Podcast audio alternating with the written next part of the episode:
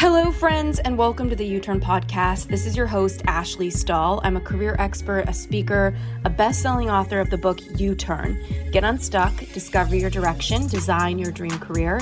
And I created the U Turn book and the podcast as a place to help you connect to who you truly are at your core. And that's why every single week, I want to bring a guest on with the intention of helping you expand what's possible for you, both in your confidence, whether it's in work or love, and just in life in general. So let's get into this week's episode. Okay, friends, it's Ash here. And, you know, we talk about love, we talk about relationships, but there is a elephant in the room and it's addiction. I cannot tell you how many flings I've ended in New York City because I'm noticing the person leans on alcohol to numb themselves, smokes weed a few times too many every night, to not feel their day. And I'm all for using the tools that you have in your life to soothe and feel better. But when you're avoiding your life, when you're hiding from your life, when you're holding on to trauma, it can hold you back so much. And that's why I wanted to bring one of my absolute favorite guests back onto the show, my friends, in times of high stress, busy work days, and pandemics, it's so important that you make sure you're taking care of yourself by taking a multivitamin. We are living in one of the most toxic times, whether it's the water we drink, the air we breathe, or even the pesticides on the plants that we eat. And it's so important to fuel your body with supplements that it's not necessarily getting at your local Italian restaurant. This is why I wanted to take a moment to share the Complete Essentials Daily Pack of Vitamins plus Recharge NAD supplements with you. The Essential Daily Pack pack is filled with your dose of vitamins A, C, D, E, and K. It also contains biotin, which is great for your skin, your hair, your nails, calcium for your bones, zinc for your health, manganese, potassium, and an essential blend that you can get for either women's or men's health. These essential daily vitamins even come with omega 3s, which can help your body better absorb vitamins and micronutrients, making sure your cells get more of the good stuff. I also added on to the complete essential vitamin pack, NAD, every single day. NAD is such a powerful new supplement, and I want to share with you how it's been changing my life. So, a little lesson on physiology. Our body has our mitochondria, and they're power generators for our cells. And the thing about NAD is when you take the supplement, it's fueling your cells with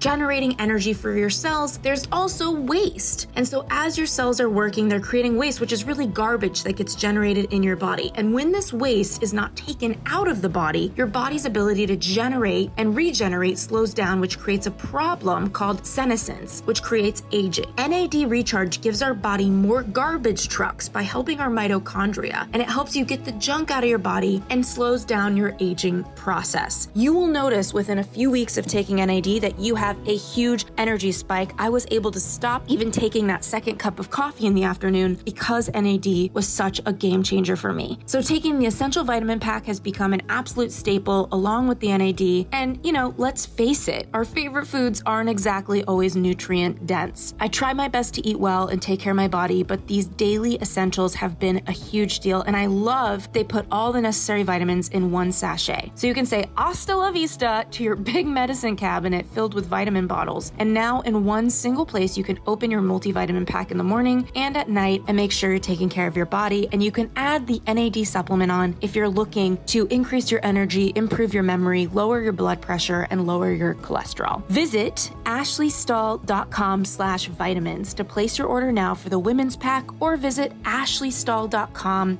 slash vitamins men for the male version. Again, that's ashleystahl.com slash vitamins for the women's multi-pack or ashleystahl.com slash vitamins men for the men's multi-pack. Now let's get back to this week's episode. Ana Gabriel or Gabriel Mann, she has her master's um, and she earned a degree in clinical psychology before she went on to serve as an educator, a therapist, corporate trainer, speaker, coach. Um, and she currently coaches Go Giver marriage clients and leads the Go Giver marriage coaches training program. Uh, I had her and her husband on, so I'm sure you listened to that episode. And I just love everything she had to say so much that I wanted to get into this more difficult topic. So, Ana, thank you so much for being back here with me. Absolutely. I'm psyched yeah, you're such a treat. You're so life-giving and I'm I'm curious kind of what gives you this interest or this understanding of addiction in relationships because I know you've worked with people across the board, and I'm guessing that this is way more common than a lot of us realize. It's way more common. I have my own history with with having been with somebody who came from an alcoholic family and they weren't actually addicted themselves, but they had their own brand of addictions. Mm-hmm. And if you read any of Terry Real's work, mm-hmm. his latest book, Us, mm-hmm. is an absolutely incredible book. But one of my favorite books is of his is I Don't Want to Talk About It, mm. which is about men in depression and how they cope with depression. Mm. And most of them cope with their mild to moderate depression by first um, disavowing it. So it's covert depression. They mm. don't acknowledge that they're depressed. They're cranky, they're mm. irritable, they feel not good enough about themselves. But what they do is they self either self-medicate with an actual substance or they self-medicate by working out too much at the gym and being obsessive about their body, having a computer addiction, having a porn addiction, and having any number of ways that they avoid intimacy through self-medicating. Mm. And so I was in a relationship for a number of years with that person and I really didn't see it. I was a therapist. Mm. But he was a real workaholic. I mean, he was just always unavailable. And I think that when you have a relationship where distancing is part of the process, mm. you ideally should be looking at that a little bit and saying, why are we not spending that much time together? Why are we always having this distance? You know, it's interesting because I know that there's like certain things that people who have an addiction tend to say in defense of their addiction. Mm-hmm. Um, so I dated an amazing guy, such a great guy. He was so chivalrous, generous, funny, successful. And he was so exhausted at the end of the day, he would have a joint. I think I mentioned this guy to you all sorts of times, but he um you know, at first he said he smokes weed to to sleep at night and I kind of understood some people have sleep issues and i guess this is maybe more holistic but is it because the smoke is in your lungs all the i don't know so i was light about it and as the three months went on of dating him i noticed it wasn't once it was when he got home after the tv show we were watching and right before bed so it's three joints a night with cigarette with nicotine in them and when I asked him mm-hmm. about it, he was really defensive. I said, Hey, I know you thought about quitting. Like, are you going to quit? He's like, well, I could quit anytime. He's, and that was something he said. So I want to just work with you now to kind of name what are some of those statements that are actually indicative that this could be an addiction? What are some um, signs in general that someone listening right now can say, oh, my partner or I have something we need to look at for ourselves? Well, the first one is exactly what you just said. I can quit at any time. And I'll tell you the classic person that I've experienced both friends, family, and clients that have that very line connected to a single glass or glass and a half of wine every night. Uh, and they don't see it as an addiction. They don't see it as a problem. It's just, I'm just relaxing. I'm unwinding. You know, I've had a long day. It's perfectly permissible. Our society really endorses, especially if it's a nice Pinot Noir or, you know, it's a nice bottle of wine. You know, we're not talking jug wine here. Um, so people really will almost put a different kind of status on it because it's status acceptable to be a red wine aficionado mm. um, or a nice white wine for the, you know it really it doesn't matter mm. but i've known men and women who will say well i can quit at any time and my classic question for any of my clients or friends is okay starting tomorrow 60 days nothing yeah. And they all go, oh, you know, you can see them bluster immediately. Right. The idea of going 60 days without. Exactly. You know, I did that to him when, because things were getting more serious. It was going so well. And I said, hey, look, you can smoke at your own pace and quit at your own pace, but I don't see myself living with someone and having kids when they're inhaling smoke or I'm, me being pregnant with this. Are you really intending to quit? And then he said that I can quit anytime. And I said, okay, great. Well, then can you quit? And he, oh, well, I need a couple days to think about that. So there's that pushback. Um, and I and I say this from non-judgment because my big sister was an addict and it killed her. So I I understand the pain or even the the joy of like that glass of wine. Um, so can you tell me a little bit about what are some other little sound bites? Like I could quit anytime, and then they kind of back up when you say, okay, let's do that. Um, what are some other things people can notice? Um, I think that the backing up is the other thing that people notice is that um, alcohol, pot, you know, any of the substances that you can do that have a quieting down, even a Xanax. You know, I know people who are like, well, I only take a Xanax, you know, a couple times a week. Um, but a Xanax puts you in a zone, and it's not a zone of relationship. Mm. Um, a glass of wine puts you in a zone. You may feel more relaxed and more comfortable. You might even feel less inhibited, but you're actually more inhibited. You are less connected emotionally. You're less in touch with your feelings. You are, in effect, numbing yourself. And when mm. you're numbing yourself, you're never in the relationship in the way that you might imagine you are. Nobody wants to hear that because the number one thing that all addicts have in common is denial. Mm. I mean, mm. denial is not just a river in Egypt. Denial is like a big, big deal. Um, and people use it in all places in their life. You know, denial can really be a helpful defense at times, but it's also really destructive to your life yeah. and to your relationships. Mm, okay. And I know that in addition to alcohol and Xanax or weed or even you know where do you draw the line? Like i used to be pretty addicted to sugar like everybody has something. I have a cup of coffee in front of me it's my second one today. Where do you give yourself grace? Like if somebody says to me hey quit drinking i would push back but i wouldn't. So i'd be like i could and i actually mean it. Like i, I probably drink once a week you know maybe once every couple weeks. But I would fight back on it because I have fun for my girls' nights. You know, I right. love to have my two cocktails and dance the night away with them. So, what is going on inside of someone that makes us say, okay, this isn't just a fun thing they do that they're pushing back on, this is an addiction? Well, the first thing you just defined is the difference between somebody who's got an addiction and someone who doesn't. Okay. You know, somebody who has a drink or, or a couple of cocktails, um, you know, every two weeks when they go out on girls' night and they dance and they're having fun. Um, and they're cutting loose with their friends in that moment. Um, they don't have an addiction. They're just out having a good time. Yeah. Um, addiction really is when you've got to have it every day. Mm. Um, and and it, it's just that people will minimize the amount. Um, you know, there's a show on Netflix called "The Woman Across the Street from the Woman in the Window," and it it it uh, it has a great great scenes where she has a giant one of those really big wine glasses and she's filling it all the way to the top and all the way to the top is more than half a bottle of wine you know it's it's a massive glass hmm. and so that's how she convinces herself you know that she really doesn't have a problem because she's only having two glasses of wine a night which is in effect a bottle mm.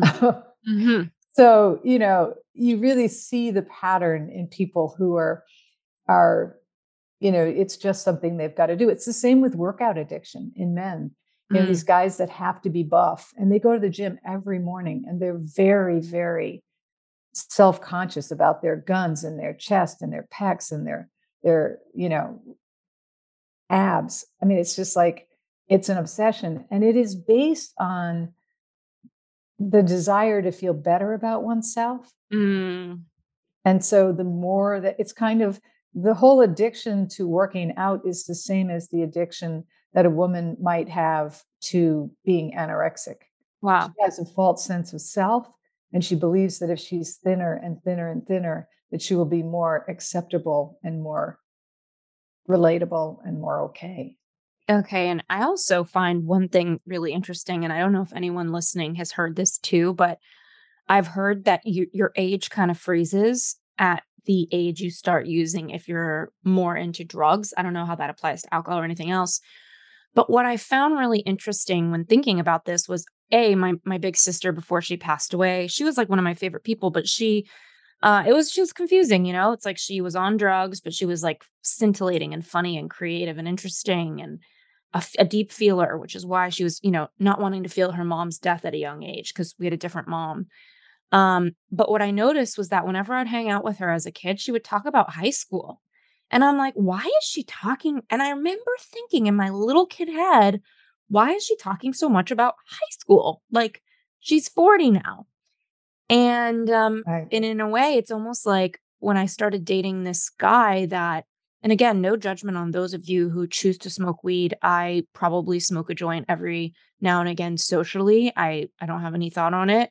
Not really attached to it. Kind of makes me go to sleep, but um I noticed that what happened with this guy I was dating was that instead of him coming home and sitting with his day, the hard conversations with customers, he owns a business, this or that, his family, he wouldn't sit with it. He would smoke weed. And so what I was realizing was like, wow, this guy has been in this pattern every day almost. Yes, some days he misses it because he has a social event and he can't get home to smoke but he's been doing this for 10 years. So every day for 10 years, instead of sitting down and processing your day, unwinding a bit, talking to someone about it, he's taking in that smoke and numbing it out.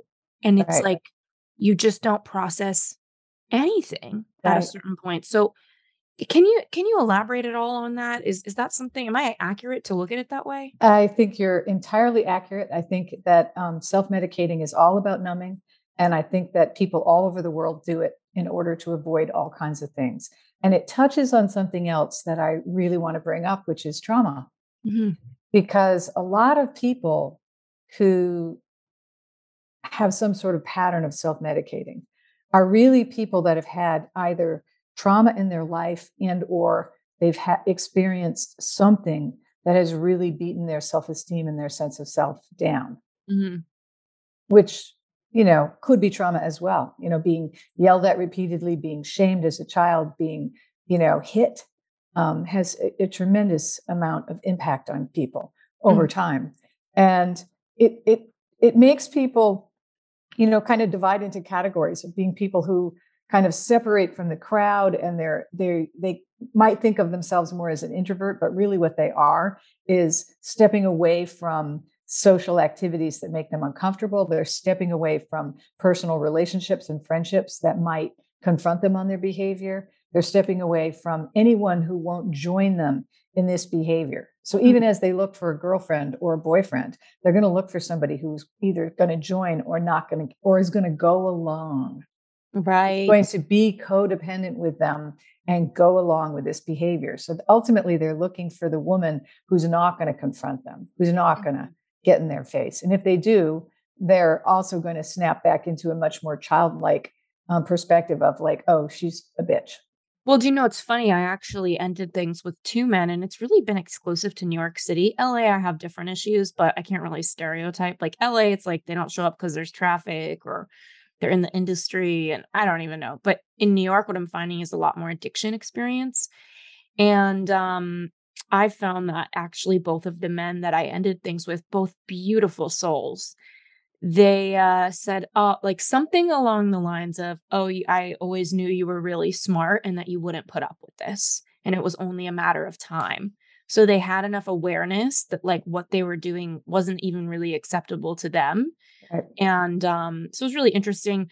And again, everybody, I want to emphasize the no judgment because you are where you are. So I know there's also a lot of psychological things that happen in addiction. The closest thing that I have had that I've overcome around addiction is probably, you know, outside of the things that I would judge as like less, you know, problematic, like coffee, um, is spending. Like I grew up with a dad who, I mean, it was like either raining money and fun things or we were in debt and selling our cars, you know?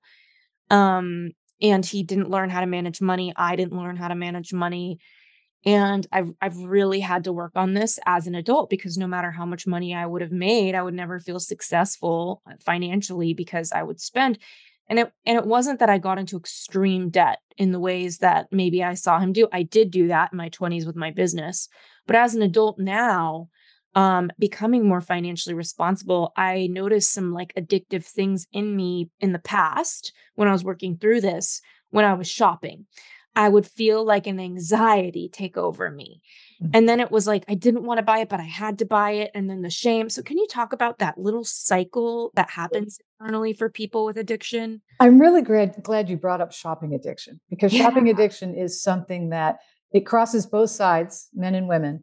but women will get into places with it where they will become secretive their partner I, I have a friend who will go out and buy shoes like a maniac and and beautiful dresses and then she'll bring them home she'll hide them in her closet.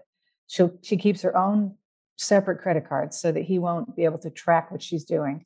And then she will you know just slowly bring them out mm-hmm. because if she were to just show them to him all at once he'd have a fit. And you know she will just go in this place where she just can't stop herself but she you know it feels shame around it and knows that she's there would be repercussions so um, i think it's a really tough pattern mm-hmm. and i mm-hmm. think that it's one where um, it's so born out of low self-esteem mm-hmm. and the same with those men who said i knew you were really smart and ultimately i knew you wouldn't put up with this that's a statement of low self-esteem mm. that's like I, I knew that if you hung with me i would be in effect marrying up mm. um, mm because they knew that you were incredibly smart and capable. Mm. And yet they look at themselves as um, somebody who's got this pattern, and I'm not going to get out of the pattern because I'm comfortable in the pattern. Yeah. But I knew you wouldn't put up with the pattern. And the same right. is true for shopping. It's an obsession. It's something that um, women with low self esteem do because they will look at it and say, um, "Oh God, you know this dress is like the the be all end all. I look so great. You know, I'm not wearing those extra 20 pounds on my hips. I look so much better. It's, you know, with a shaper, it'll be perfect. You know, just, yeah. They're constantly measuring themselves and their self esteem by how they look. Those are the same people who will spend hundreds of dollars on skincare and makeup and all kinds of additional, really, you know, above and beyond what they need because they're so worried about whether or not their skin is perfect or whether or not they've got the right makeup that looks smooth or what you know it's like whoa heaven forbid they hit 60 and above you know when your hair goes silver and starts to thin out and you're kind of like you're left going oh yes i guess this is a new phase of life.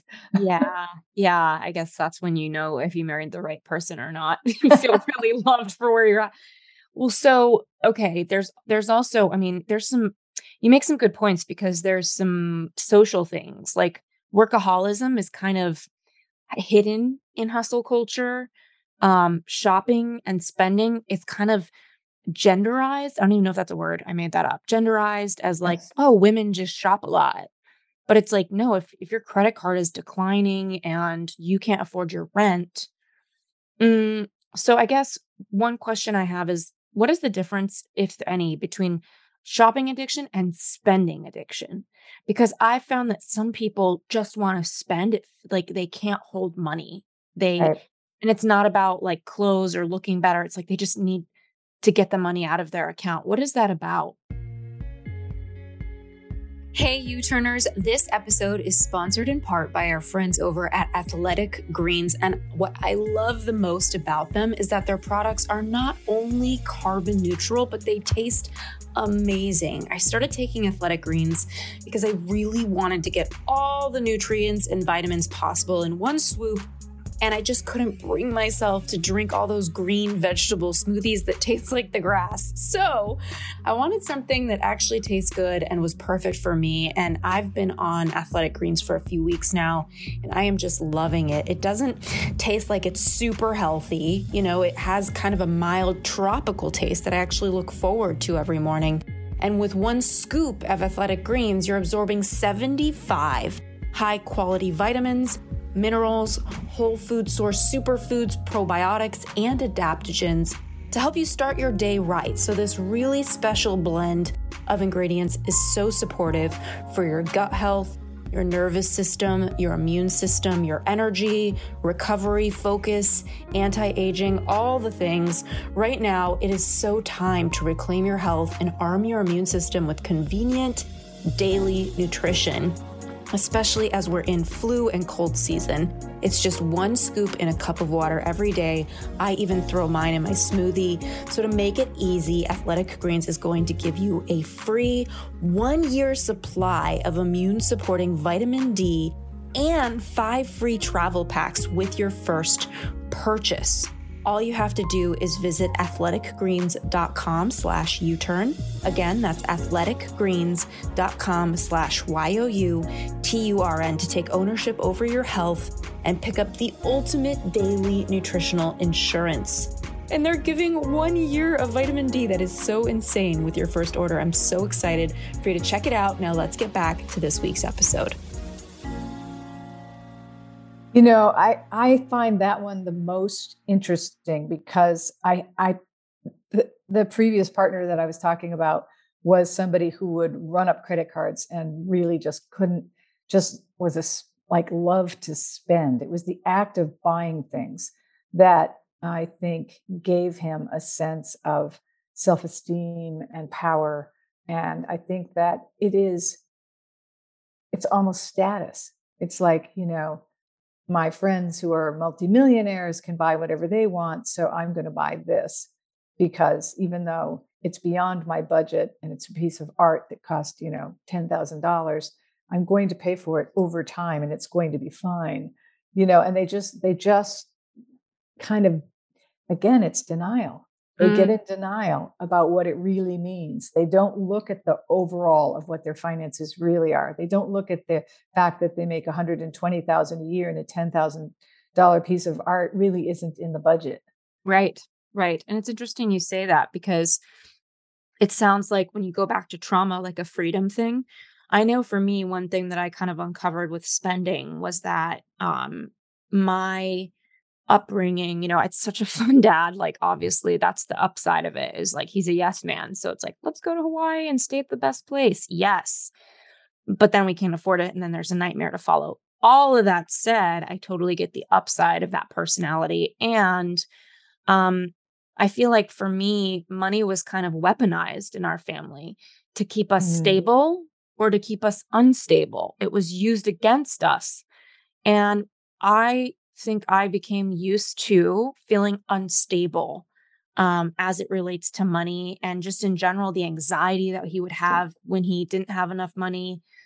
So I think for me, I almost grew up weaponizing money against myself too. Like, I'm going to overspend so I can live in this st- instability that I only know. Because when I had money in my bank account, it felt weird. You know, like when my business started doing really well, I remember seeing you know, before I lost all of my money, I remember seeing $300,000 in my bank account from my business. And I'd never had that kind of money. And I, and, and then soon after my business went under. So I'm just curious, like, um, if you have any thoughts on like your upbringing and the energy that you grow up in and how do we duplicate that? Why are we duplicating that? And this role of trauma in all of it. You know, I love that you bring the upbringing into the conversation. And I love your insight about weaponizing it and weaponizing it against yourself as well. All of the patterns of addiction are all about self sabotage, every last one. Mm. You know, the wonderful soul who couldn't get to bed without three joints a night, you know, he is going to wake up somewhere in his 60s, an old guy whose brain has been burned out by pot. And, you know, the long term use of pot is not great for the brain, especially mm-hmm. when it's smoked. Mm-hmm. Um, so, you know, the possibility that he's going to have trouble remembering things in his 60s mm-hmm. is real. Mm-hmm. Um, but more than that, he'll have grown up with shallow relationships because the woman who will really just go along to get along with mm. him will not be a satisfying partner to him. And he will feel unfulfilled. And yet he'll stay in that state of denial and keep smoking. So I just want to mention the weaponizing because I actually, that same partner who would run up credit cards would weaponize money in our family as well. Mm-hmm. We were a mm. family at that time. Um, and, you know, so the way that it got weaponized in my family was in this, in our unit, family unit, was that he was really fine with spending money on anything related to our business. Mm. And he would really spend a lot on computers and all kinds of equipment and things of that sort. But when it came to furniture for the house, mm-hmm. like we'd been together for 16 years and didn't have a, a really nice couch. Mm. You know, mm. and I was always wanting to go and, you know, buy things that were just sensible, long standing, nice pieces of furniture for the house. and he would just put a complete nix on it. Like, so he would control the money as well. He was mm. spending like water. I paid down the credit cards not once, but three times. Wow. Or I ended the relationship. Yeah, it's interesting. Um, I'm also such a helper. I, I actually, I don't know what that's about, but I paid the bills of some men that I've been in serious long relationships with. Um, obviously, I didn't talk to them about getting paid back. And so that's just money gone and all part of the spending that I had to use against myself until I learned. And unfortunately, a lot of people, it's what it's the pain that they experience, that the rock bottom that's so important and so sacred for them to learn. Um, I want to talk about porn addiction because I was reading that like 40, I think it's like one out of 10 US adults admit to having some sort of an addiction to internet porn. Um, I know that um, one in five men and around one in 10 women admit to accessing porn while they're at work. Um, and seven out of 10 women keep their porn activity a secret. Like they don't tell anyone they look at it. Um, and then when you look at how it impacts relationships, um, the, the, vast majority studied, Cosmo magazine did this with sex ther- therapists 86% said that porn hurt their relationship. 90% said they had more problems in their relationship because of porn. Um, and also that the use of porn amongst men tends to lower the self esteem amongst their wives. They feel like they can't keep up, they can't please them. Um, and about 56% of divorce proceedings cite an obsessive interest in porn. Yes. So I want to ask you, what is this about? I actually know someone who went through this with their husband. I'm pretty sure their husband is not addicted anymore, um, has done the work to not be. Um, yeah, I would just love any sort of take from you on this. I know you've worked with a lot of married couples, and I know that this is a really big one. Yeah, it really is. In fact, um, we do workshops around the country, and one of the things that always comes up at workshops is is addictions. And porn mm. um, specifically because it's so prolific. And um, I find both sexes are very secretive about it. They don't want people to know because it then it can be their secret thing that they've got and they they, they can always have. Mm. Um, I find it's all about low self esteem. I think it gets in the middle of relationships. Um, it's brutal on teens and 20 somethings, and I'll tell you why. It's really proliferating in college campuses and what happens to young women is that men invite them to watch porn with them. Mm. They get turned on by it. And mm-hmm. of course, you know, they have a wonderful roll in the hay. But the point being that women then equate that they have to dress a certain way, look a certain way, and act a certain way in order to be sexually attractive. Mm. And as one young woman that I've had as a client said to me, well, basically, I was learning how to be a whore at 21 years old. Mm. I was, mm. and she she saw it that way. She was like, you know, I mean, these women that are in porn, these are not. They they probably don't make love that way when they're on their own in their right. lives. They're right. doing it for the camera because this is what the camera demands, which is being run by a man, you know, edited by a man and created by a man in order to be what they believe men want mm-hmm. from from a sexual experience or that they want to get turned on while watching.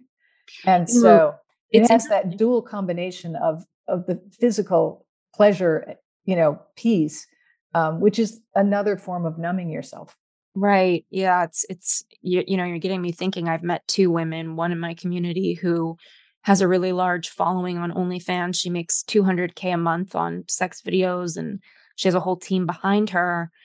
And um, she, when I f- talked to her, she says she just really loves sex, and her husband actually runs the business with her. She's married now. Um, wow. So that's one. Thing. I think that's one a case of real denial. You know, he he's realized that her, being on these videos is a cash cow, so he's willing to run it with her. But you know, I'm sorry, that's a that's a denial on a large level well what, what, what breaks my heart too is that a lot of internet like if you've ever hit a porn website a human trafficking victim told me that the pop-ups that are with a woman's picture typically saying do you want to chat with me most often the majority of those women are being trafficked right. so when we wonder where did the women human trafficking go right there are these pop-ups off of these porn sites. So it's part of the challenge. Right. Um, but I met another woman who was really big in porn at a party. And when I got down to it with her, she said the reason she got into porn was because she wanted community. She didn't have any friends when she moved to California. And um, she started trying out apps, and the sexual apps ended up being a place where she could connect with people in some way. Um she actually met a guy who was into on one of these apps that was into like female dominated relationships meaning like he would come over and clean her house like they, they wouldn't even do anything sexual. So there's a lot of very interesting things but she ended up becoming friends with these people and creating community and you know it, one thing i've learned about community is like everybody wants it and pursues it in a different way um, for a different reason and we all need to be connected as humans but um, what what would be a starting point for someone who wants to take a step back, whether it's shopping addiction, porn addiction? Like, what are some of the steps that they need to move into to make positive healing progress, not just with themselves, but in their relationships? I think that um, 12 step programs actually are a start. And, you know, Overeaters Anonymous is a has been a very successful organization for people to be able to talk about the ways and the triggers and the things that set them off, the ways that they would um, want to go and spend or do things that that put them in that addiction. Mm-hmm. And I think that for women, I would love to see support groups. I would actually love if well, I won't say it on the air. I was going to say you and I should run a, a an addictions or shopping support group. I would online. love that. I would because honest to goodness, what women need most of all is compassion from other women, and they need opportunities to talk about what's triggering them and then to be able to get to the material that's underneath. Yeah. Because every one of us, I don't care who you are, how old you are, or what stage of development you are in as an adult woman, you have issues with self esteem. You have issues with the way the culture receives you. You yeah. have issues with the way um, clients or, or people will deal with you. Mm-hmm. Um, women really still get put in the back seat among therapists. You're a therapist, I'm a therapist. You know, I have friends who are men therapists who have been around for as many years as I have, and they can, you know, like just raise their hand and, you know, a parade of clients come their way. Um, and women will be judged constantly for who they are and how they dress and how they look and how you know things that are ridiculous that mm-hmm. have nothing to do with the content of who we are as women and who we are as people and as souls as human mm-hmm. beings so i would love to see more support groups that really support they don't have to be 12 step per se but they have to really have some sort of coaching element that mm-hmm. gets people looking at having a support group having other people in the group they can call when they're on the edge Mm-hmm. Having somebody that's going to help them look at their checkbook and be accountable so that they know that there's no closet spending going on and that they can start to feel good that it's hey you know i went this month and i didn't spend the 2000 a month that i typically spend and now i've got 2800 in the bank that i didn't have last month and next month i'm going to be over 6 grand yeah and they exactly. can start to feel that sense of esteem around having mm-hmm. and then the other piece you know, the first time I was ever in coaching was post divorce from that individual I was just speaking uh-huh. about, where money was weaponized. I was paying down credit cards. I couldn't get furniture. And, you know, this is a person who, you know, really used a lot of different addictions to manage the way that they had been raised, which was with tremendous neglect and with terrible alcoholism. Wow. So I got into a coach a coach relationship. And coaching is different than therapy. Yeah. But one of the things the coach said to me is like, what's been the thing, the area that of your life when you look at a wheel of your whole life and where are you? I said, well, I don't have a good friends network. Mm-hmm. And um, my house is just like not where I want it to be. I mean, it's just pretty blank. I don't have a lot of art. I don't have a lot of nice furniture. I don't have the, it's not where I want it to be. It doesn't feel like me. And mm-hmm. she was mm. like, okay, let's start there. you know? So i started having to commit to asking women friends to go have tea or whatever. I slowly developed this amazing network of friends and mm-hmm. because she was coaching me it had to be there every week. I had to be inviting people. But also we went from room to room to room and i painted i bought furniture i just did things that made that room feel like amazing like a castle. And it was a really interesting journey because she helped me to sort of see how neglected I had actually been Mm. and how much I had put up with that, how much I had allowed someone else to control what I could do in the world because I was going along. I was I was buying right into codependence, which if we're speaking about addictions, there's always codependence, there's always denial, there's always codependence. Mhm. Whoever is living with the addict is is codependent to them. It's interesting too because I think sometimes um, addictions are masked as the way that we spend time with ourselves, our alone time. And like I remember when I shopped a lot more, it was kind of like, oh, I have an open day and it's Saturday and the sun is out. Like, I'm going to go shopping. That sounds so fun. And so it was kind of like, yeah, I love fashion and I love freedom and I love feeling free. Like, I can have whatever I want. But um it was the way that i learned to be with myself and i don't feel like it was fully an addiction because i was able to pull it in when i noticed it but i think a lot of people listening right now beyond shopping or porn or weed or whatever maybe they they are watching their partner go through this and they're feeling really powerless like they don't want to be codependent but they love their partner and they want to show up for them what are some ways that they can communicate encourage notice that this is happening with their partner and and be helpful towards the solution. Yeah. Um, one of my clients recently did an intervention with their husband, and it was probably six months ago. So it was a while back, but um, I, I consider that recent. This is a person who would have a glass of red wine every night. Mhm. And she felt that it was his way of separating. He would go to his office, he would smoke a cigar, he would have a glass of wine, he um, would watch something on on his computer. He and it was sort of like, well, you know, I'm an introvert, I just need some alone time. But it was really a way of withdrawing and a way of self-medicating. Um, for her, it just really felt like they were becoming more and more isolated. They didn't go anywhere. And by the time he came up for air from his what usually was two glasses of wine and his cigar, um, you know, he he would be tired. He wouldn't want to be intimate because he was too drunk. He would not want to hang out and visit with her because he was over it. He he'd already sort of gotten himself in a place state where he just wanted to relax and go to bed. And so he might watch um, a, a you know a television show or something on Netflix with her Mm. for an hour. But again, a stationary. We're in our two chairs and we're not really going to talk Mhm. kind of moment. And she just was starting to feel increasingly lonely. Mm. So she basically pushed on him about that a glass of wine a day is an addiction. When it's Mm. every day, it's an addiction. Mm. And she basically said, well, if it's not an addiction, he pushed back. If it's not an addiction, then quit for 60 days and let's see what happens. He was like, okay. You know, he, he took it on. So he just thought at the end of 60 days, he would go back to his pattern. At the end of 60 days, he was so mentally clear. He had gotten so much done in the evening. His business almost doubled financially because he was taking care of business in a different kind of way. Um, he was doing better in the morning. He was sleeping better. He had stopped snoring. I mean, there was like huge benefits. And their sex life, which was virtually dead, came to life and they started making love two to three times a week. And she started making that the interesting item. She Hmm. started like reigniting their relationship in bed. And, you know, I mean, in her words, she was like, well, you know, I did a little negligee shopping, but, you know, aside from that, we were just plain having fun.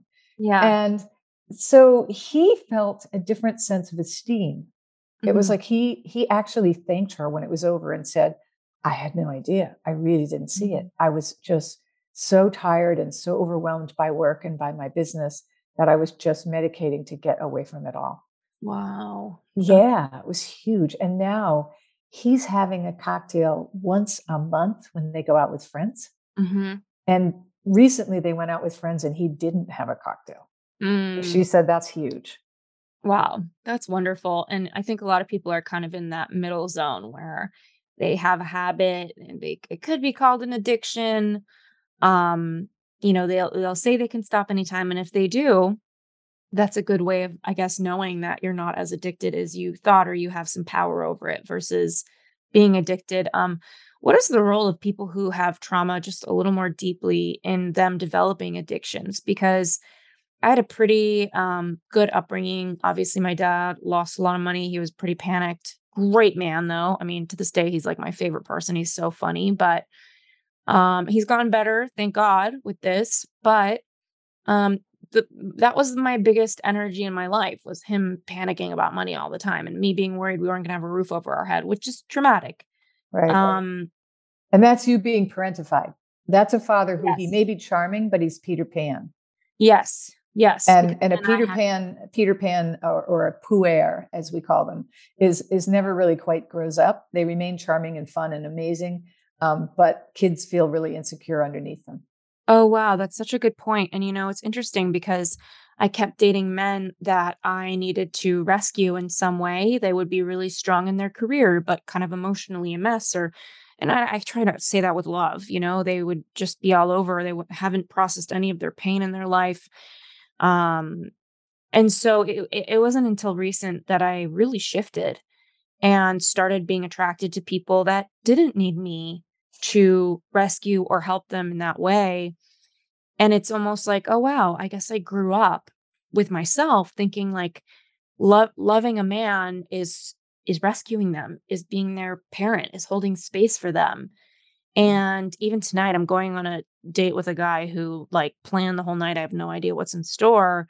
It's like I'm being shown up for now because I decided to change. So, um, can you tell me a little bit more about this phenomenon of how, based on how parents are parenting, kids kind of become the parent, and how does that show up in their later life? Well, that's actually, um, there's been books written on it that are amazing. The Drama of the Gifted Child is one. Um, if you want to read anything about really the power of codependence, read Pia Mellody. Uh-huh. Um, these are these are real experts in in the field that understand that when a child has been parentified, they lost their childhood. You know, in in a sense, you live under the fear and the trauma and the need to take care of this parent, this adult parent who is not holding it together, and you are in fear of being without a roof over your head. Mm-hmm. Um, I mean, a responsible parent doesn't spend money they don't have. Um, mm-hmm. Um, and I want to say that about alcohol too, because I know many a mother who's giving a bath to two little toddlers and she's got a big giant glass of wine on the side of the tub. And if you don't think those kids see that, know that, and live that, and then grow up to be people who normalize getting really plastered when they go off to college, and these are the same young women who end up getting date raped or having horrible things happen to them because they didn't understand that alcohol can help you to be out of control in a way that will damage and hurt you. Mm-hmm. So those children are parentified in their own way in that they're fed denial on a spoon and they're they're basically taught that you know this is normal it isn't normal in in households across the united states people drink coffee during the day and they have a glass of soda with their supper or a glass of water. They mm-hmm. don't get drunk. Um, and, you know, those, I mean, I grew up in a family with my father had a beer twice a summer. You know, I mean, there was no alcohol, there was none of that stuff going on. And so, you know, all of these different addictions really have an impact on children being parentified and or children being given denial in such a way that that they take it in and they understand mm-hmm. it as normal. Mm-hmm. It is not and, normal. Do you know Margaret Paul, Anna? Yeah. Yes. You, you know her personally? No. Okay, she's been on the show, and I have the same feeling towards her that I have towards you. Just both of you are such amazing, like insightful women.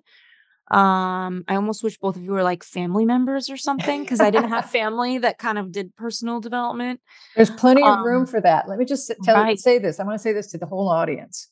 You know, as a woman, you should seek out women that can be both sisters and mothers mm-hmm. in your life or, or, aunts. I mean, I have a dear, dear friend who's 84. And after my mother died, she sort of slipped right in. I mean, we talk on the phone at least twice a week. She's charming. She's bright as a whip. She is such a mom to me. And it's like, it's so nourishing to have somebody yeah. in your life that's got your back and that understands your stage of development and is really there supporting right. you in every way. So well, yes, I am here. That yeah, and I feel that and I also like want to point out that your work kind of ties to hers in the sense where we're talking right now about becoming the parent when you're a kid and how traumatic that can be because you don't have a childhood. You have to take on a lot of stress and responsibility that, by the way, your brain is probably not developed enough to take on. Right. And then you have trauma from that. And um, Margaret Paul, her work is around inner bonding. It's about inner child work. It's about um, reparenting yourself to give yourself those moments that you really needed that you carry with you in your body, in your heart, in your soul, in your pain. Um, and it's it's interesting. I have a good friend who kept dating these men that were so uh, toxic for her, and I was like, "Show me a picture of you when you were five. And she showed me a little picture of her, and I was like, "Look at you." And I'm like, "What would you do if if this little girl watched how this guy was treating you?" And she was like, "Oh no, like I she could never see this." And I'm like, "She's you. Like, what are you doing?" So I, I just can't recommend enough that tie between there's addiction that we covered, there's trauma, there's becoming a parent, and then there's inner child work that I think is so powerful. Before we go, um, do you have anything final to share with everyone? And then I want to ask you what books again you'd recommend, and you could just spew them off. We'll put them in the show notes for everybody to read. Absolutely. Well, first, I want to say that you know my husband and I co-authored the Go Giver Marriage, but I have to tell you that about 80% of my practice is not about marriage or about um, you know improving one's relationship i would say 80% of the people that i see in my practice are women who want to not only take their life to the next level but they want to get in charge of themselves in terms of their emotions their trauma their history their patterns with men or women. And um, and get you know take control of their life in a different way. And mm-hmm. i think a lot of it does have to do with that inner bonding work. So i think we have a lot in common there. Yeah. Um, and so you know the books that i recommend relative to addiction there's so many good ones out there but i love pia mellody in that i think that she really talks about addiction in relation to the codependence and all of the patterns that come from childhood and i think a lot of addiction is born out of past experiences that colored who you were. I mean, you have described to a T what somebody who will shop is about. You know, it's like you had that insecurity financially, you had a parent who wasn't being responsible, you got it firsthand. It was, you know, what you were raised on. Yeah. And so you got into adult life and it became a pattern of like, oh, it's a sunny day. I think I'll shop. Yeah. Exactly. Feeling good today. I'll go shop. And shopping by itself is a wonderful experience. It's really fun to buy things.